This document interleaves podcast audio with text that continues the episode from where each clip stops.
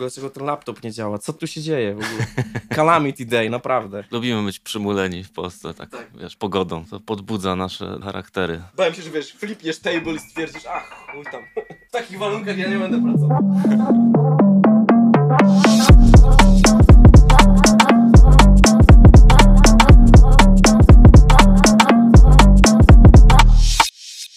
Ty jesteś rannym ptaszkiem, czy ty raczej jesteś z tych, którzy lubią sobie pospać do 12? Ja jestem raczej rannym ptaszkiem, Mhm. bo jak wstaję o 12, to czuję, że tracę wszystko. A z kolei takie czakry twórcze otwierają mi się w nocy. To jest ciekawe. Okej, No.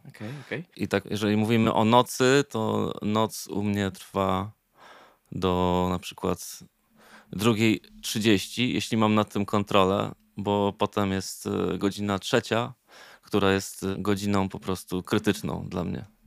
Wtedy jak przekroczę tą godzinę trzecią, to potem nie mogę zasnąć. A, rozumiem. I mogę dalej, Okej. coś, mogę dalej coś robić, ale wiem, że już będzie problem. Okej, okej, okej. Czyli trochę jesteś porannym ptaszkiem, że jak już świt tak. wstaje, to ty już po prostu razem z ptaszkami musisz działać, już nie pójdziesz spać. No tak, tak. Poranek jest błogosławieństwem po prostu. Najlepiej mi się czyta o poranku na przykład. Wtedy Aha, mam, mam czysty umysł. Okej, no właśnie widzisz, ja na przykład nie jestem w stanie zdania przeczytać o poranku. Tak? Tak, ja byłem ewidentnie tym uczniem. Ja pierwsze dwie lekcje w podstawówce czy w liceum przesypiałem. No, no, no. Mnie nie było w ogóle, nie było opcji, chyba, że to była matma. Bo z matmy zawsze miałem gały, więc musiałem być dwa razy bardziej czujny, żeby wiesz, czasem po prostu mnie nie zaskoczyło jakimś pytaniem przy tablicy. Ale jak było cokolwiek innego, stary, to ja po prostu spał. Okej. Dochodziłem do siebie i to gdzieś do trzeciej lekcji, wiesz, dopiero zaczynałem, zaczynałem, wiesz... Yy... Teraz, o, na przykład ciężko mi się gada o poranku. O. Aha, aha, aha, no właśnie, właśnie. To teraz sobie rozmawiamy o poranku, ale całe życie walczę, wiesz. Z teraz- porankami. Tak, tak, tak. Kawa pomaga. Kawa nie pomaga. Wolę, wolę herbatę zdecydowanie. Okej, rozumiem. Bo kawa, kawa powoduje, wiesz, takie, taką delirkę.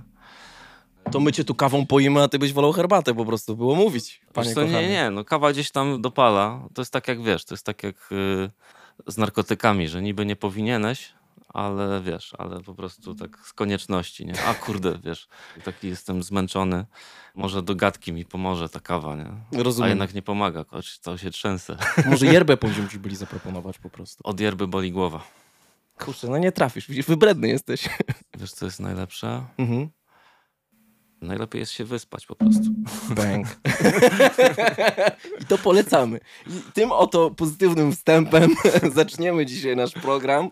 Ja nazywam się Mateusz Dudek-Jędrys. To jest Discast i w Discaście mamy taką zasadę, że nasz gość zawsze przedstawia się sam, także jakby mógł się prosić, żebyś się przedstawił naszym słuchaczom. Jestem Marek Pędziwiatr, od y, jakiegoś czasu też latarnik. A dlaczego latarnik? Latarnia jest symbolem takiej nietrwałej wiedzy, co mnie zaskoczyło, kiedy szukałem sobie definicji w takim y, słowniku Mhm. symboli. A nietrwała wiedza mi się kojarzy z czymś takim, nietrwała mądrość kojarzy Mhm. mi się właśnie z improwizacją. A improwizacja to jest mój styl życia właściwie. Uprawiam muzykę improwizowaną, uprawiam życie improwizowane i to gdzieś Czyli współgra. DIY or die. A poza, a poza tym e, pochodzę ze Świnoujścia. Mhm. Większość życia słyszałem za okna szum morza, ponieważ no, mój dom rodzinny mieści się jakieś 200 niecałe metrów od Morza Bałtyckiego. I gdzieś no, ta latarnia, latarnik, a poza tym jestem typem samotnika, co nie znaczy, że jestem samotny, prowadzę szczęśliwy dom z moją małżonką, ale w głębi duszy jestem samotnikiem. Uwielbiam, kiedy jestem sam, jestem najbardziej twórczy i czuję dyskomfort w dużym towarzystwie. Rozumiem. No. Latarnik. Mhm. Latarnik, no tak, to prawda. A Lighthouse oglądałeś y, z Willem Dafoe i z Pattisonem? Nie, ale wiem, czuję ten klimat. To jest film, Tak. który powinieneś obejrzeć. To- pasuje do ciebie totalnie. On jest trochę bardziej o samotności też i o, O, szaleństwie. o szaleństwie samotności. To jest też ciekawy temat, bo właśnie ja się doskonale czuję sam ze sobą. Mhm. jeżeli chodzi o spędzanie czasu. Wiesz, jak zostaję sam w domu, to czuję, że żyję. Nie? Po prostu mam cały czas co robić. To jest niesamowite. Nie? A, a znam ludzi, którzy po prostu no, nie, nie mogą wytrzymać w takich sytuacjach. Nie? I muszą gdzieś wyjść, szukają, szukają gdzieś ludzi. Nie? wpadają w panikę, będąc sami ze sobą, a ja z tym nie mam problemu. Właśnie w, drug w drugą stronę Mhm. mam problem. Nie mam problemu właśnie, wiesz, ze spotkaniem jeden na jeden, ale jak jest po prostu ekipa, kurde, wiesz, o, na przykład nienawidzę wesel, kurde. Okej. To jest dla mnie tragedia, nie? Mhm. Idę pierwszy spać wtedy. Czyli y, przed oczepinami już cię nie ma na sali. No, dokładnie. Okej, okej. A to był taki moment w twoim życiu, kiedy ty odkryłeś tą swą cechę, nie? Że ty jakby czerpiesz z bycia samemu? Tak. Myślę, że Mhm. tak. I to jest bardzo mocny moment w życiu, kiedy byłem czwartej klasie podstawówki. To był przełom 9-7, 9-8. Bo ty jesteś ro- rocznik 8-7, tak? Tak, A, to jesteśmy rówieśnikami. A widzisz, Kolego, to możemy to jest pogadać. najlepszy rok, nie? A jakim miesiąc? Ja jestem z lutego. Z lutego. Mhm. A dzień? 19. 19, widzisz. Ale siódemki są zajebiste. Jestem 17 stycznia, 87 rok, nie? Mhm, mhm. I gdzieś mnie prześladuje ta liczba 7, nie? Taka e, niby szczęśliwa, ale nie wiem. Niby mi się, boska, mi się, mi się podoba, bo gdzieś się często jak się pojawia ta siódemka w moim życiu, wiesz, w PESEL-u mam siódemki. Oprócz tego, że jeszcze mam w PESEL-u numer kierunkowy e, Wrocławia, nie? O, 7-1, o, proszę. w którym mieszkam. I to wiesz, takie dużo, dużo takich sytuacji dzieje się w życiu moim, które wskazują na jakieś przeznaczenie. Mhm. E, Okej, ale wracając. Mhm. przełom 97-98. Zaczęło się dziać coś niepokojącego. Myślałem, że jestem przeziębiony czy coś. Jako, wiesz, dzieciak taki, no, 10-11-letni zacząłem dusić się w nocy, Mhm. na przykład zasypiać po prostu w jakichś takich e, randomowych miejscach i okazało się, że coś mi po prostu rośnie w okolicach nosogardła, tam gdzie są migdałki. No, no nie będę tutaj jakby mówił o szczegółach. W każdym razie okazało się, że to nie są, wiesz, migdałki, które można wyciąć, tylko po prostu mi rosło coś tam. I gdyby nie determinacja mojej mamy, która, wiesz, mnie e, przenosiła z miejsca na miejsce, żeby mnie zbadali, co mi jest, no to, to bym po prostu się wykończył, bym się udusił, bo to by rosło i, i by mnie tu nie było. W każdym Wow. razie znaleźliśmy miejsce, w którym, znaczy w jednym szpitalu powiedzieli, że wzięli na, wiesz, na stronę moją mamę i powiedzieli, że, że to już koniec, nie? Nie? Że jest tam kurde. 10% szans, że przeżyje Mhm. i tam zaczęła tak główna tam jakaś siostra przełożona opowiadać, co mi się będzie działo, nie? Po kolei mojej mamie. I ona mówi, co ty pierdolisz kobieto, idziemy z tego szpitala, nie? I pojechaliśmy do innego szpitala po prostu na oddział dziecięcy. I tam e, po zbadaniu mnie okazało się, że mieliśmy taki przypadek raz, Hmm. wyleczyliśmy go i jest jakieś, no nie wiem, 75% szans, że się uda To już o 65% więcej, no. i wjechała chemioterapia. No i zaczął się proces, który trwał pół roku. Czyli wyobraź sobie, że to była czwarta klasa podstawówki i to był czas, w którym w ogóle nie chodziłem do szkoły. Chodziłem też do szkoły muzycznej, do, to wiadomo, też musiałem rzucić. Mhm. I to był taki czas, że głównie leżałem w łóżku, miałem Walkmana, takie dwa, dwa kufry z kasetami, nie? A że wtedy już jakby byłem takim młodym, ale świadomym odbiorcą rapu, to po prostu słuchałem cały czas muzy, wiesz, jakieś produkcje DJ-a Maxa, wiesz, Cypress Hill, Tribe, wiesz, no wszystko, cały przekrój tego, co miałem po prostu i gdzieś tam może szkoła mi przeszkadzała w tym, żeby to głębiej kontemplować. I po prostu, wiesz, to był taki czas, a jak mnie wypuszczali na przepustki, takie wiesz, że na weekend na przykład, przerwy były od chemioterapii i mogłem jechać do domu i wyjść sobie na spacer, bo tak to nie było takiej opcji, to nawet się nie spotykałem ze znajomymi, tylko brałem Walkmana i szedłem sobie wzdłuż promenady świnoujskiej, wiesz, wzdłuż morza i chodziłem z Walkmanem jako taki dzieciak, wiesz, i dalej słuchałem muzy. I to był taki okres takiego łapania kontaktu ze sobą, nie? Ja po prostu uwielbiałem ten stan, nie? Ale to niesamowita historia, powiem ci, że taka prawdziwa, taka żywa i ciekawe, że w tej historii muzyka tobie towarzyszyła. I uratowała mnie Mhm. właściwie od takiego stanu załamania, bo tam się, wiesz, naokoło działy się różne rzeczy. Mhm. Ja nigdy w życiu nie widziałem tylu dzieci, które cierpiały naokoło. Ja byłem na takim, wiesz, oddziale białaczkowym. To, Mhm. to było normalką, że wiesz, że dziecko umiera, nie? Że mam na przykład przyjaciela i on odchodzi, nie? I... No, przez pół roku to zdążyłeś już zadomowić nawet Tak. tam trochę, nie? To było takie dziwne, nie? Że jakby inny wymiar, w tym sensie, że, że były tam dzieci, które miały stan umysłu takiego człowieka, nie wiem, w podeszłym wieku, nie? Który gdzieś tam się godzi ze śmiercią. Byłem w jednym pokoju z takim chłopakiem, nie wiem, miał 15 lat i wiesz, tam nie miał, miał, wiesz, jakąś tak zdeformowaną czaszkę po jakichś operacjach takich, wiesz, mózgu i grał z babcią w szachy, nie? Mhm. Zapamiętałem tą scenę, nie? to było bardzo dawno, ale to mi tak najbardziej zapadło w pamięć. I tak ta babcia nagle mówi do niego, wnusiu, ale będzie wszystko dobrze, no, będzie dobrze. A on mówi, ale babciu, ja, ja wiem, ja, ja wiem, co będzie, nie? Ja wiem, jak będzie, Mhm. przecież nie musisz mi tego mówić, nie? Mhm. Że on wiedział po prostu, że to już koniec, nie? No, no, i, no i był koniec. Na przykład teraz, jak tobie to mówię, to mnie to rusza po latach, nie? Ale wtedy, nie wiem, to się gdzieś tak, wiesz, jakoś gdzieś to, to było obok, nie? Właśnie wyprzedzasz moje pytanie, bo chciałem cię zapytać, Mhm. czy ty miałeś w tamtym momencie, Mhm. jako mały dzieciak, ty bałeś się, ty, ty czułeś strach związany ze śmiercią i z tym, co się dzieje? Z tą jakby tą perspektywą? Nie myślałem o tym. Mhm. Nie myślałem o tym, bo wiesz, wie, gdzieś widziałem, że ta śmierć jest naokoło i czułem, że wiesz, że moja sytuacja nie jest aż tak beznadziejna, nie? Bo wiedziałem, że te dzieciaki białaczkowe mają tak no w większości przesrane, nie? Ale no u mnie gdzieś tam ta kuracja jakoś tam, wiesz, postępowała, że była nadzieja, nie? Że to się cały Mhm. czas zmniejszało przez tą chemię i w końcu, wiesz, zmieniło się w taką, wiesz, wyglądało jak pestka po wiśni i wystarczyło to wyciąć, nie? Także nie miałem jakby miejsca na, na myślenie o śmierci. Bardziej widziałem tą, wiesz, te odejścia naokoło, nie? Nawet o niektórych odejściach nie wiedziałem. Dowiedziałem się po latach, nie? Moja mama mi powiedziała, że mój przyjaciel zmarł, a nagle, nagle zniknął, nie? Ktoś Mhm. mi powiedział, że został przeniesiony po prostu na inny oddział, że będzie, wiesz... I go nigdy, nigdy później go nie zobaczyłem. Także takie, takie doświadczenia. A poczułeś ulgę, jak ktoś już zakończył, kiedy wyszedłeś ze szpitala? Była operacja, tak wycięcie, jakby ten temat się zakończył. Był taki moment, że poczułeś jakąś ulgę, poczułeś taki, że miałeś tą świadomość tego, że jakby trochę odzyskałeś swoje życie?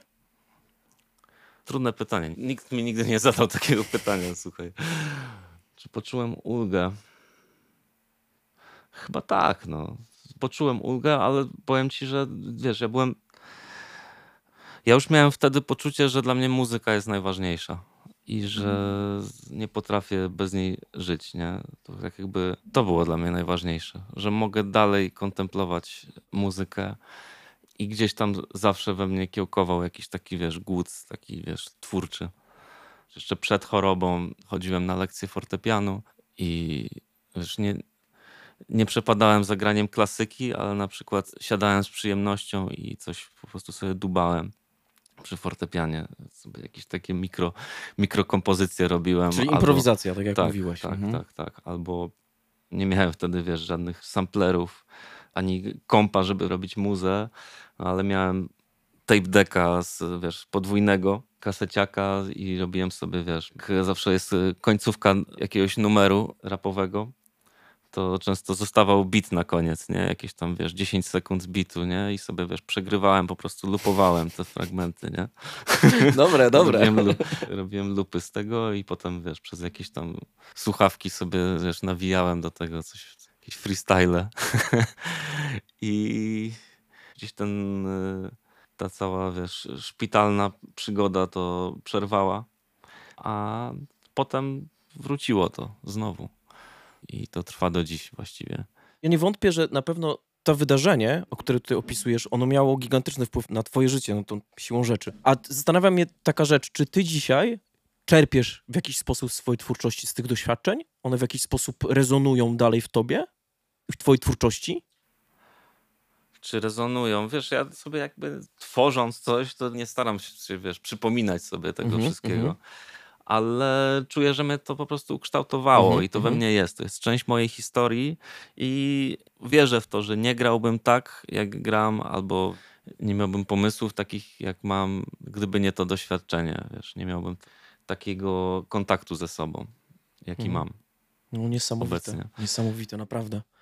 A jeszcze jedna mi się historia przypomniała Dawaj. z tego zdarzenia.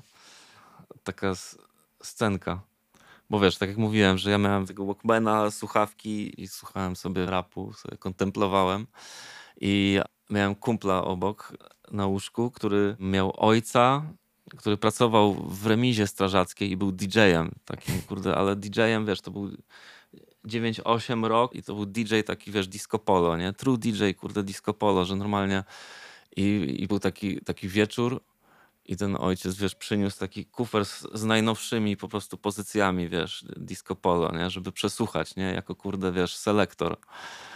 I wyobraź sobie taką scenkę, wie- ja sobie leżę, słucham sobie rapu na słuchawkach, wiesz, bujam się, kontempluję, a on siedzi obok i ma też słuchawki i słucha disco polo i po prostu ma zamknięte oczy i tak, wiesz, i tak po prostu... No. To było niesamowite, nie? I wiesz, i mimo, że byliśmy totalnie z innych światów, Mhm. to nam chyba chodziło o to samo w ogóle. Pierwiastek był wspólny. Taki, no. Okej, okej. No, wtedy był boom na disco polo. No taki, tak, wiesz, czasy taki... Szaza, tak? Tak, tak, tak, E, ale no. Boys. e, No, no, no. Ja to- chciałem oglądać Cudowne Lata, a w tym samym czasie była ta lista przebojów, nie? Disco Relax. Wszyscy chcieli to oglądać. Nie? Mówię, dajcie mi spokój. no. I tyle, no. Okej, super. A mam do ciebie takie pytanie, które od razu mi przyszło na myśl, kiedy sobie zacząłem o tobie czytać. Znaczy, znałem twoją twórczość, ale zacząłem sobie jakoś głębiej o tobie czytać i dowiadywać się o tobie jako o osobie, a nie tylko o muzyce, którą robisz. Co poczułeś, kiedy pierwszy raz przeczytałeś o sobie, czy usłyszałeś o sobie, że ktoś o tobie powiedział kompozytor? Kompozytor. Bo to jest takie, Nie wiem. wiesz, to jest ja- takie mocne słowo. Mhm. Które doskonale ciebie opisuje, ale ja chciałem wiedzieć, co ty poczułeś. Pamiętasz może, kiedy to było, albo który to był moment, kiedy to się stało?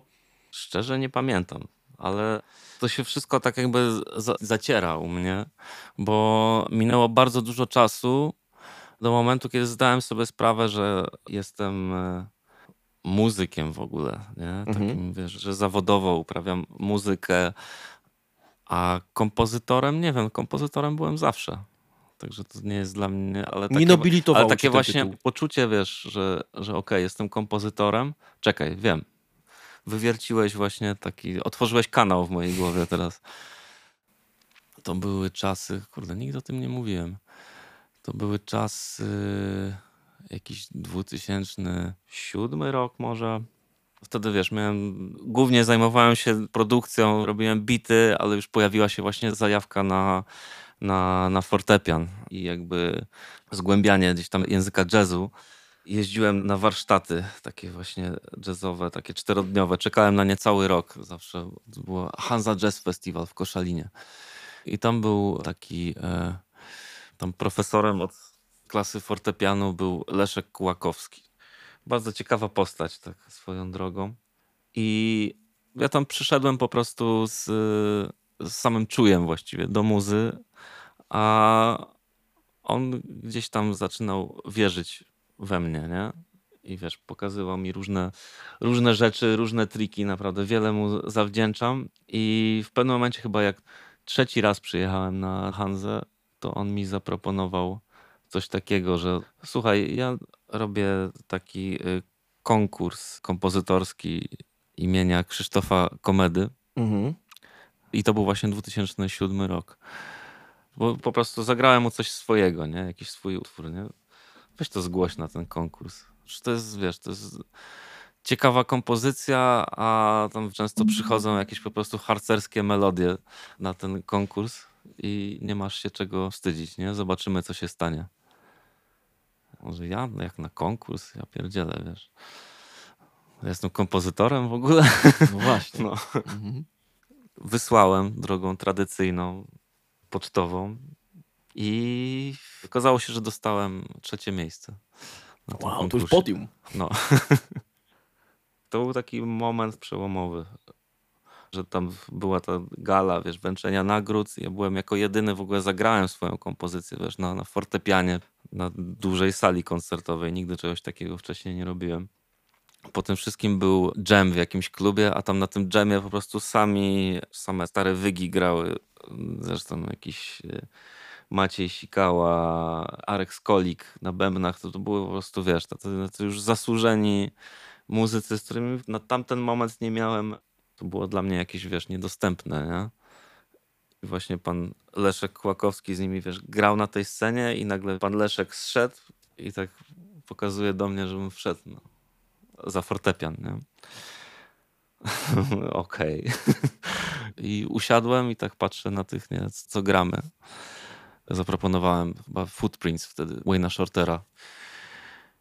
I co, zaczęliśmy grać, gramy. I w pewnym momencie gdzieś tam odleciałem, nie? Po prostu, bo ja mam taki stan, że po prostu potrafię zamknąć się tylko na to, co się dzieje na scenie, nie widzieć gdzieś tam, nie czuć tego, wiesz, że ktoś jest wyżej ode mnie czy niżej, ale to było super. No, czułem, że gram z doświadczonymi ludźmi i pobieram z tego naukę i też przyjemność mhm. zarazem.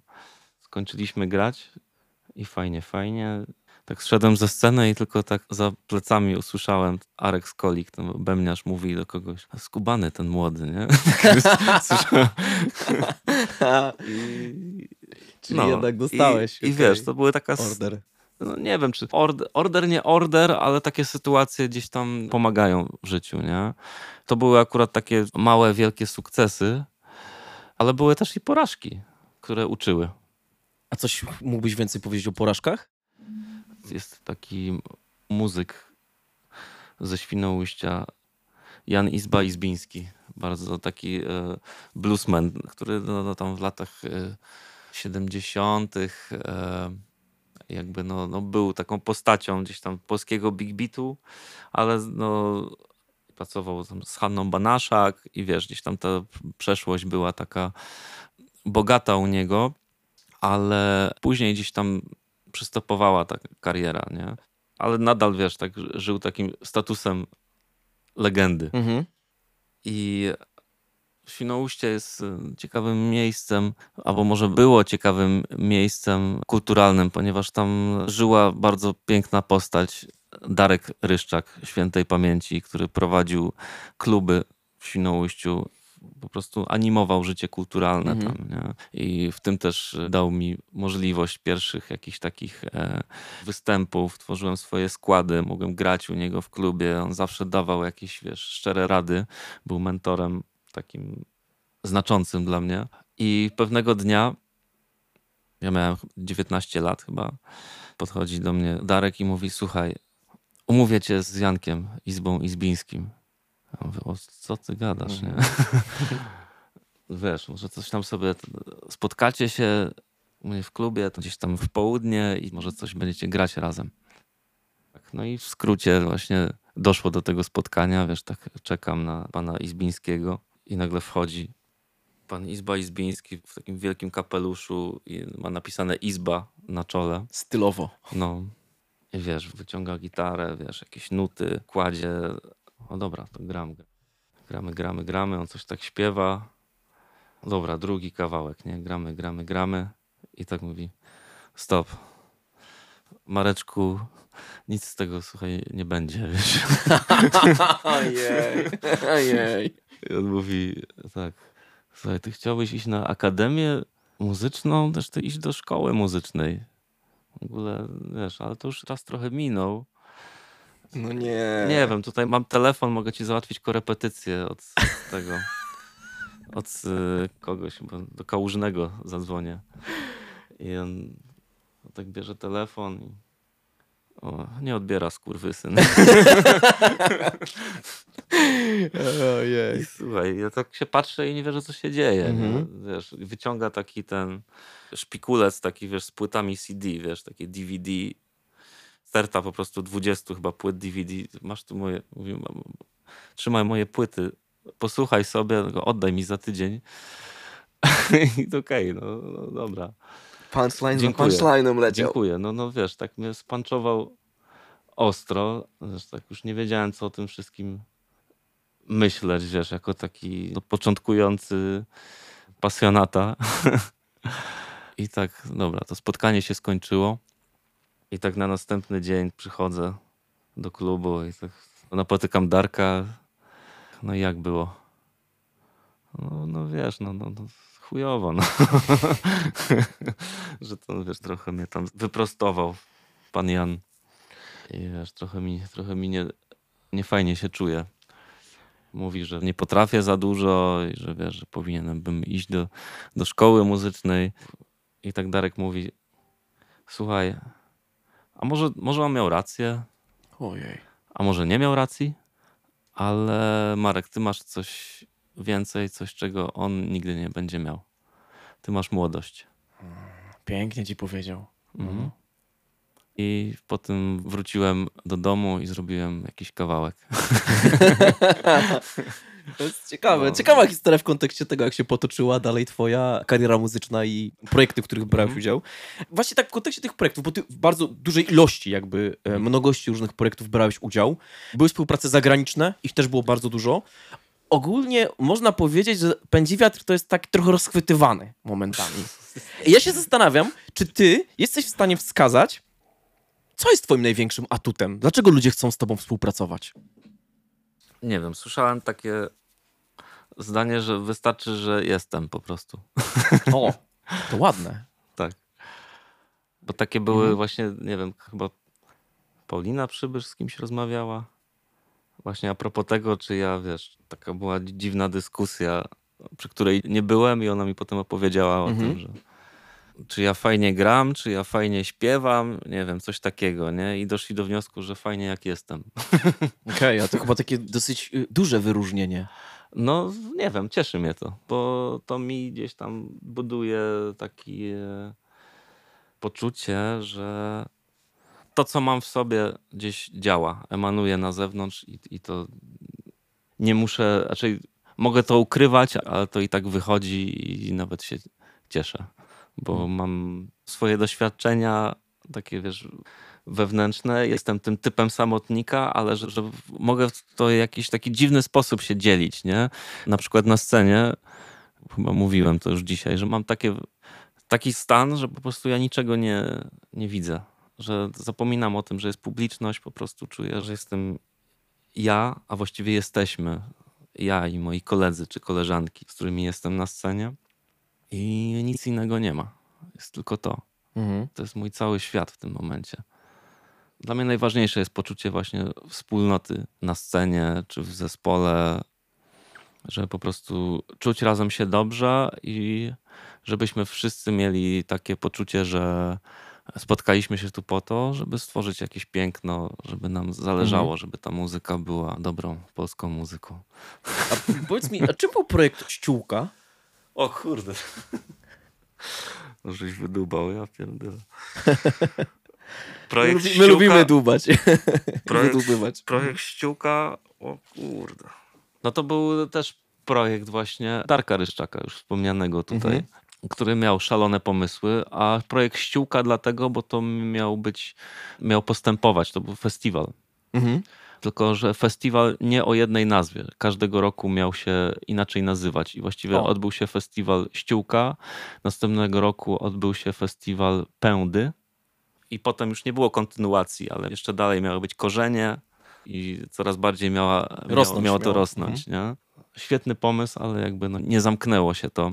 Bardzo szkoda, ale ten właśnie pierwszy rzut pamiętam najbardziej właśnie Ściółka gdzie stała się właściwie podobna sytuacja do tej, którą opisywałem wcześniej, nie? że stanąłem na scenie z y, doświadczonymi bardzo ludźmi i co śmieszne, wiesz, jestem znany z grania na instrumentach klawiszowych, a wtedy miałem dużą zajawkę na kontrabas na przykład i zagrałem koncert taki improwizowany w towarzystwie Mikołaja Trzaski i na przykład Lotte Anker, taka po prostu no, free wyjadaczka ze Skandynawii i Herb Robertson, amerykański trębacz po prostu, grający totalnie zryte rzeczy, nie?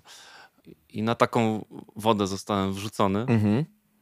i znowu miałem to samo, nie? że po prostu w niej czuły się statusy.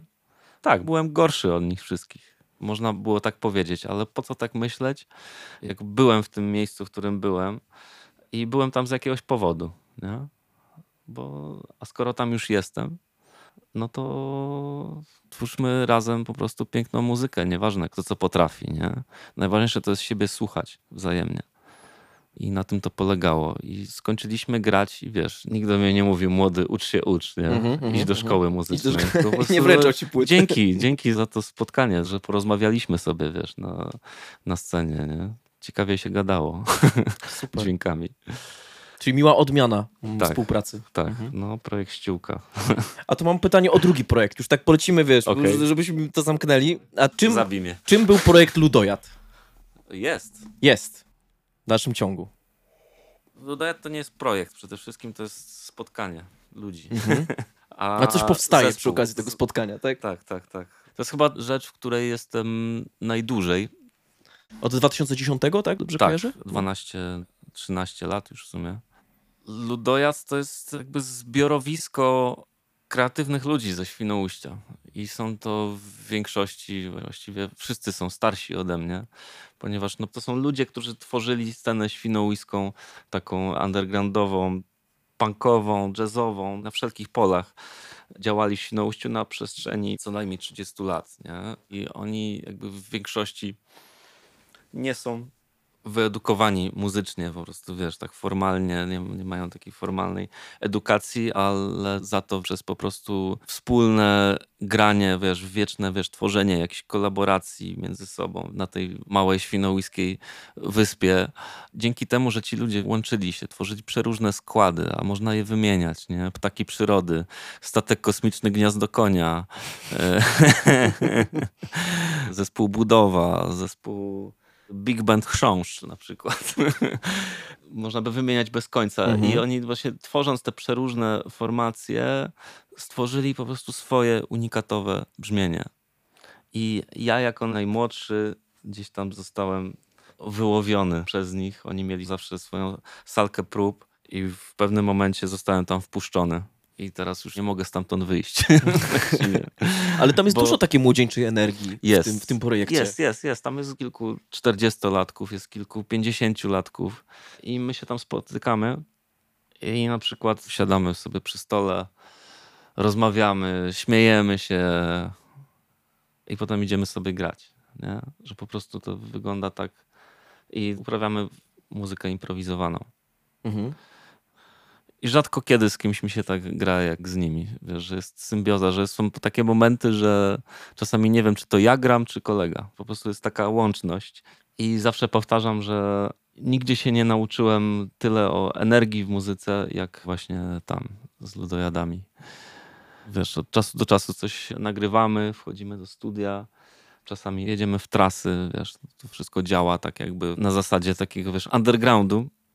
Obecnie mam mniej czasu na spotkania, na przyjazdy do Świnoujścia, ale robię to, kiedy tylko mogę, nie? Mhm. Że jak przyjeżdżam do Świnoujścia, to przyjeżdżam do rodziny, do moich rodziców i do Ludojada. To jest jakby, wiesz, jedna miłość. Jedna Okej. A powiedziałeś, że nikt nigdy cię tyle nie nauczył o muzyce, co współpraca w ramach Ludojada? O energii. O energii, okej. Mhm. A powiedz mi, bo ty dużo podróżowałeś, jakby muzycznie, przez też udział w różnego rodzaju projektach, też kolaboracje różnego rodzaju, które nawiązywałeś. Zastanawia mnie, czy te podróże twoje muzyczne i te miejsca, które ty odwiedziłeś, byłeś w Pakistanie, byłeś w Kazachstanie, z takich bardziej egzotycznych miejsc, o których wiem, że zdarzyło Tak. ci się odwiedzić. Chiny, Korea, dużo Azji. Dużo Azji, tak.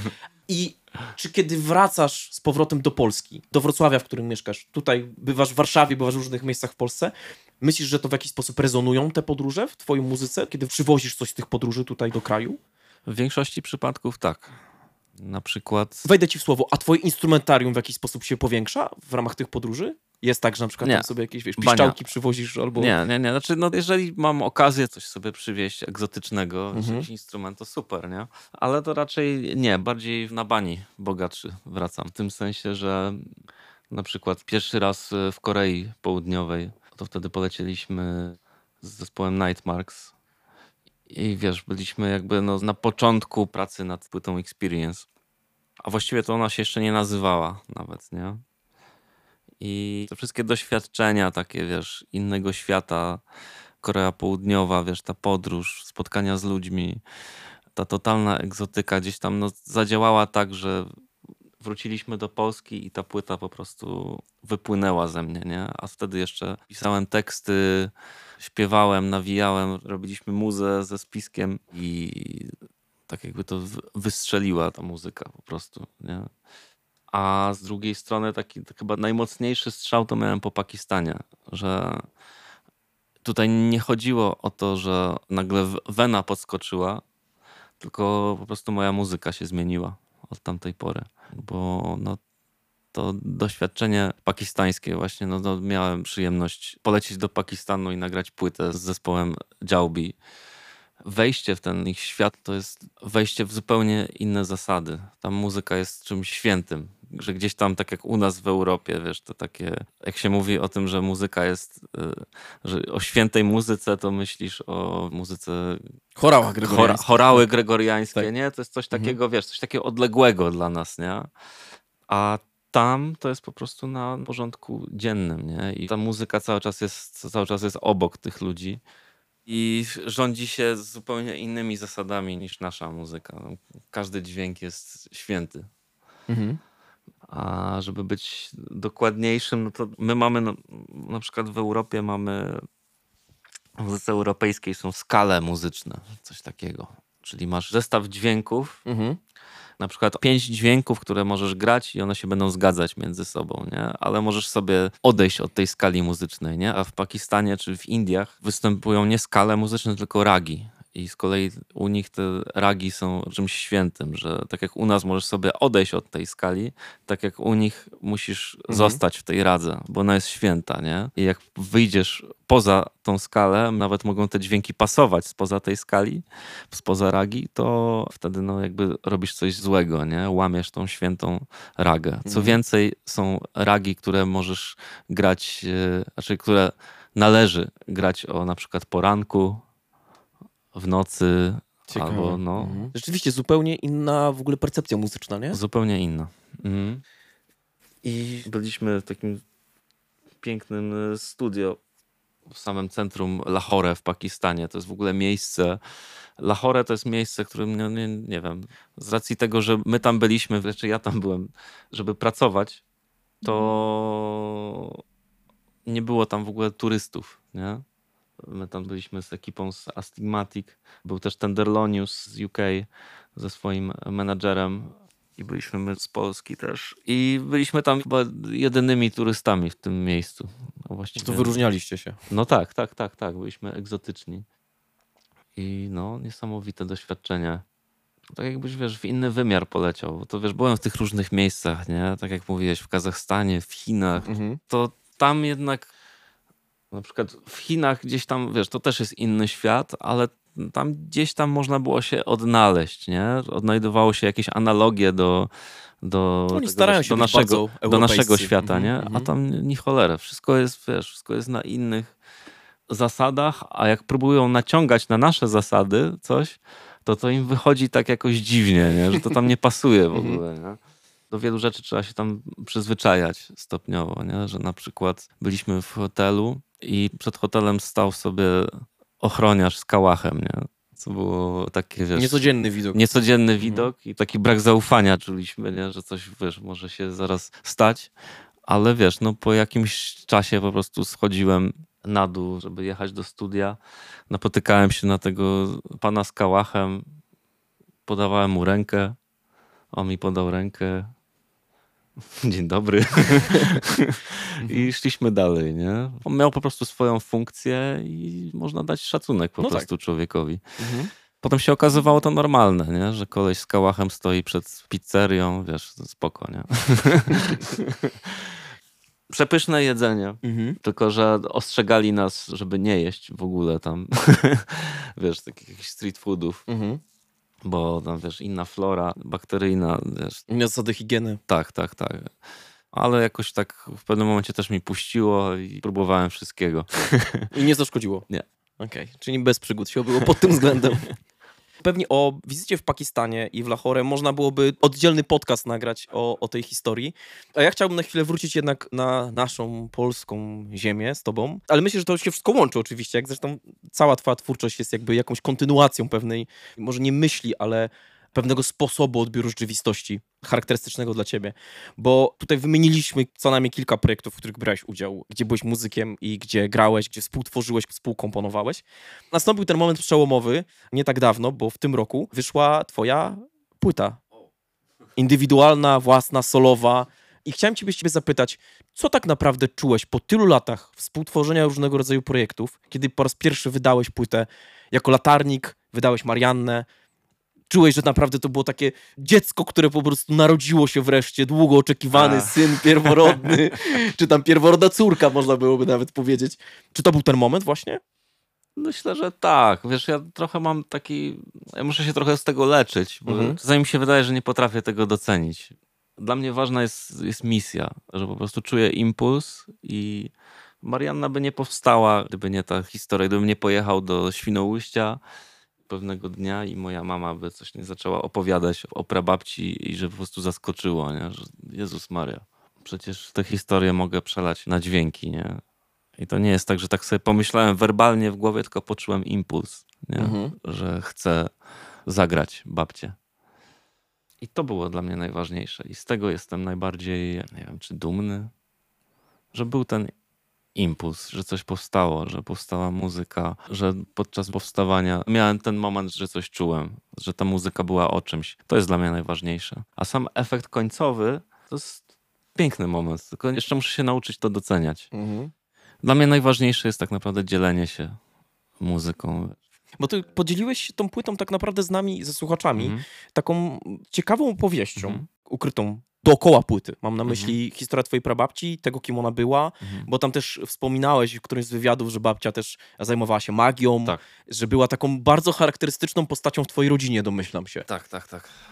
Wiesz, no to też właśnie śmieszne, że ja jej, wiesz, nigdy nie poznałem, a cały czas krążą po prostu jej słowa w naszym domu rodzinnym. Mhm. Jej słynne dobre, niedobre jeść trzeba. Wiesz, jak, jak, jak, nie, Okej. jak moja mama widzi właśnie, że ktoś nie dojada, to, to, to mówi dobre, niedobre jeść trzeba. Babcia pruska mówiła. I wiesz, wtedy śmichy, chichy są, nie? Aha, fajnie, nie? Powiedziane. Ale tak naprawdę to dobre, niedobre jeść trzeba, to to jest deep shit. Bo mało kto zaznał tak głodu jak moja prababka. Mhm. Że ona przenosiła się jako Polka mieszkająca na ziemiach tam mazurskich, które były niemieckie, ale wiesz, były przeprowadzane referenda, żeby to było polskie, bo tam większość ludności polskiej mieszkała. Ona była zawsze gdzieś tam jakąś nomadką, nie miała jakiegoś tam poczucia swojego stałego miejsca. I kiedy nastała pierwsza wojna światowa w Maratkach, utwór, który rozpoczyna płytę, Maratki Sabat, bo tam też w Maratkach gdzieś tam nauczyła się tego zielarstwa, Mhm, mhm. tych wiesz, jakichś tajników leczenia ludzi, magii. Kiedy właśnie tam nastała wojna, to nastał też głód i trzeba było uciekać gdzieś dalej. Babcia marzyła o Berlinie. Ciekawe. Tak. I dostała się do Berlina właśnie, żeby po prostu, no nie wiem, zarobić na to pożywienie i jakoś po prostu żyć. No, znalazła jakąś pracę i było, było co jeść i nagle znowu nie było co jeść, bo znowu wojna dowaliła. I trzeba było uciekać dalej. Trafiła pod... Obecnie to jest Stargard Szczeciński, Mhm. te rejony. I tam poznała swojego przyszłego męża Antoniego. Się też jest utwór Antoni na tej płycie. Mhm. No i tam już się osiadła na dłużej. Właśnie było co jeść, bo Antoni był włodarzem jakiegoś tam gospodarstwa rolnego. I ten utwór Antoni jest taki dość neurotyczny, trochę piękny, ale neurotyczny. Krąży taka historia właśnie a propos ich e, początku związku, że Antoni mówił, że Marianna, jak za mnie nie wyjdziesz, to wyciągnę pistolet i sobie strzelę w łeb. Takiego. Konkretny facet. No. no i taki był to, wiesz, burzliwy związek i to skutkowało tym, że oni trochę żyli osobnymi życiami, nie? To jest ciekawe, że opisujesz bardzo burzliwe dzieje życia twojej prababci. Pozwolę sobie tak, Tak. stwierdzić, że twoje życie także miało takie mocne momenty, które, Mhm. z którymi tu się podzieliłeś, ale płyta zaskakująco spokojna, mm, melancholijna, taka powiedziałbym, mająca oczywiście te momenty, ale jednak będąca taką, ja sobie jej słuchając, tak odpłynąłem sobie w taką Mhm. uspokajającą, piękną opowieść, taką historię, która gdzieś tam sobie tak płynie, faluje. Bo wiesz, niesamowite, dlatego że jak ja miał nagrywać płytę inspirowaną moimi doświadczeniami rodzinnymi, to pewnie był to jakiś grindcore co najmniej. A u ciebie właśnie jest ten spokój, jest takim jakby. Bo Marianna szła przez życie spokojnie. Takie mam przynajmniej wrażenie. I właśnie takim e, największym impulsem było to, że w 2019 roku z Apps nagraliśmy Slavic Spirits. Mhm. I ta płyta właśnie traktowała cały koncept tej płyty. Książka, którą napisał e, Sebastian Jóźwiak, nasz menadżer, który jest tutaj nawet za, za drzwiami, gdzieś czeka dzielnie na nas. Już pewnie pije I drugą też, kawę. No i też konceptualista, nasz dobry duch zawsze jest z nami. Napisał książkę właśnie tej płyty Slavic Spirit, która traktuje właśnie o tym, czym jest ta nasza słowiańska Mhm. melancholia, czy polska melancholia. I właśnie jest wiercenie na kartach e, historii, skąd to się wzięło. Wiercenie od czasów e, właśnie takich no, słowiańskich wierzeń, gdzie ludzie po prostu żyli według rytmu tych właśnie wierzeń, że mieli swoich jakieś takie wielobóstwo, mieli bożków i to był ich taki sposób na życie. Nie, nie musieli chodzić do psychologa, bo to wszystko miało swoje wyjaśnienie. Tak, że na przykład tak. jak chłop umarł w południe na, na polu z wycieńczenia, no to mówiło się, że a, to południca go zabrała, Tak. nie? zwiodła go i go, wiesz, Ciekawe zabrała, było. Nie? nie? Mhm. Czy jak jakieś e, nieszczęście się działo w domu, czy szczęście, to też był jakiś tam, wiesz, Jakiś byt duszek. był za to Byt odpowiedzialny. był za to Mhm. odpowiedzialny, nie? Mhm, I ludzie mhm. żyli według tego rytmu, nie? No i nagle to wszystko im zostało zabrane. Spalone i jakby zbagatelizowane przez no, jakby no, ekspansję no, chrześcijaństwa na świecie. Chociaż dzisiaj trochę odkopujemy to na nowo, nie? Jakby gdzieś tam powstają tak, cały czas taka tak, jakaś ale- archeologia. Ale to takie wskrzeszanie takiej mitologii, że tam wychodzi jakaś tam mitologia słowiańska, coś, no to też jest bardziej takie, wiesz, fantazy. nie? Mhm.